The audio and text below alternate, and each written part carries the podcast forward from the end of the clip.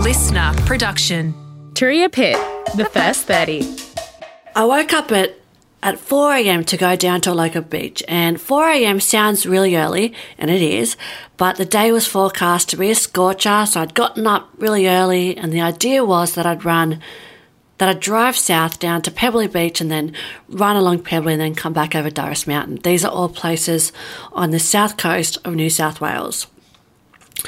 So I left Michael and the boys asleep in bed and I reversed the car as quietly as I could out of the driveway and just being awake at that time, right? The cold sea air grabbed my nostrils. The stars looked like spooky little eyes staring at me. And for the most part, I find it hard to talk about the times I go running because essentially there's not much to say. Like I'm just running. so there's not that much to talk about, you know. The the most exciting runs I've had uh, was probably when I lived in Kununurra.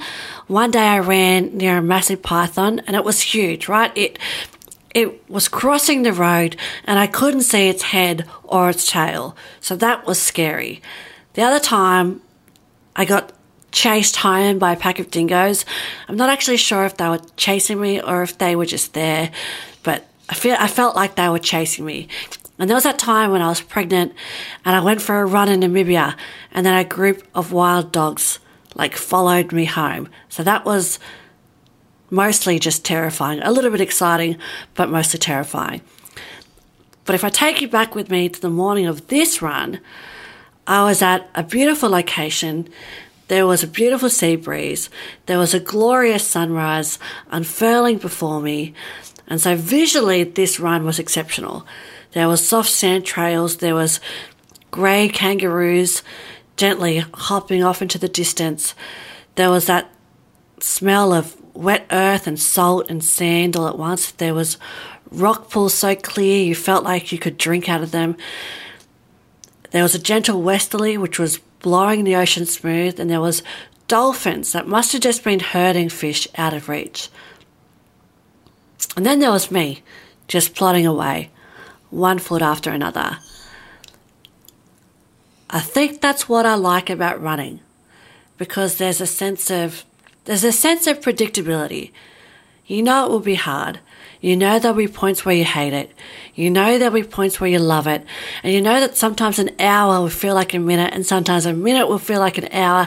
And you know that eventually and that eventually you'll finish your run and you'll experience that strange mixture of euphoria and elation. It's a space of expunged time. There's no small people requests. There's no large husband shaped request. There's no emails or Instagram or web links or hyperlinks. Your thoughts are free. They're unbound by the normal duties and distractions of everyday life if you choose to, you can think about the crash you had in year four, or you can think about your running technique, or you can think about what you'll eat when you get home, or you can think about the larger areas of your life, or you can think about the world. And so if I'm annoyed or irritated or stressed, or a combination of all of the above, I know the best remedy for me is not to sit down on the couch with my phone, but to run and clear my head. Of course, I know that nothing about my life will have changed when I get back. There's still going to be clothes to fold, dishes in the sink, meals to make, children to care for, emails to respond to. The thing is, no matter how hard I try, no matter how hard I try to keep on top of everything, everything and that stuff, it never goes away because the moment a load of laundry is done and dried and put away, another load just piles up.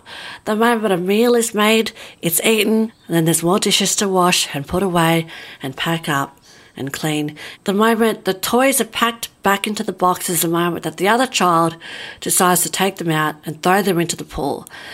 Now, these types of mundane things, they're essential to our everyday lives, right? We, we need to eat, we need to drink, we need to keep our kids' clothes relatively clean. They seem to sit there in a state of continuity. So for me, taking ownership over my day, claiming a small portion of it as mine to do with as I will and go for a run, it calms me. It energizes me. It focuses me. It's why I love sharing running with the other women inside Run with Turia.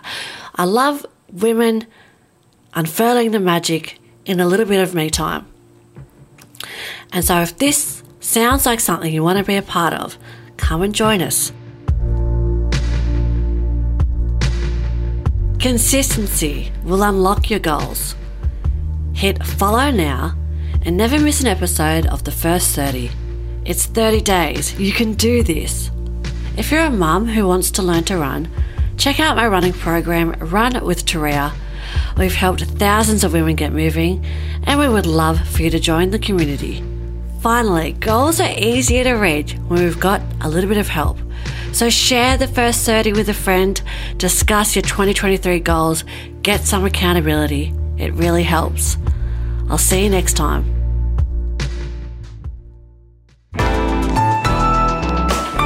LiSTNR.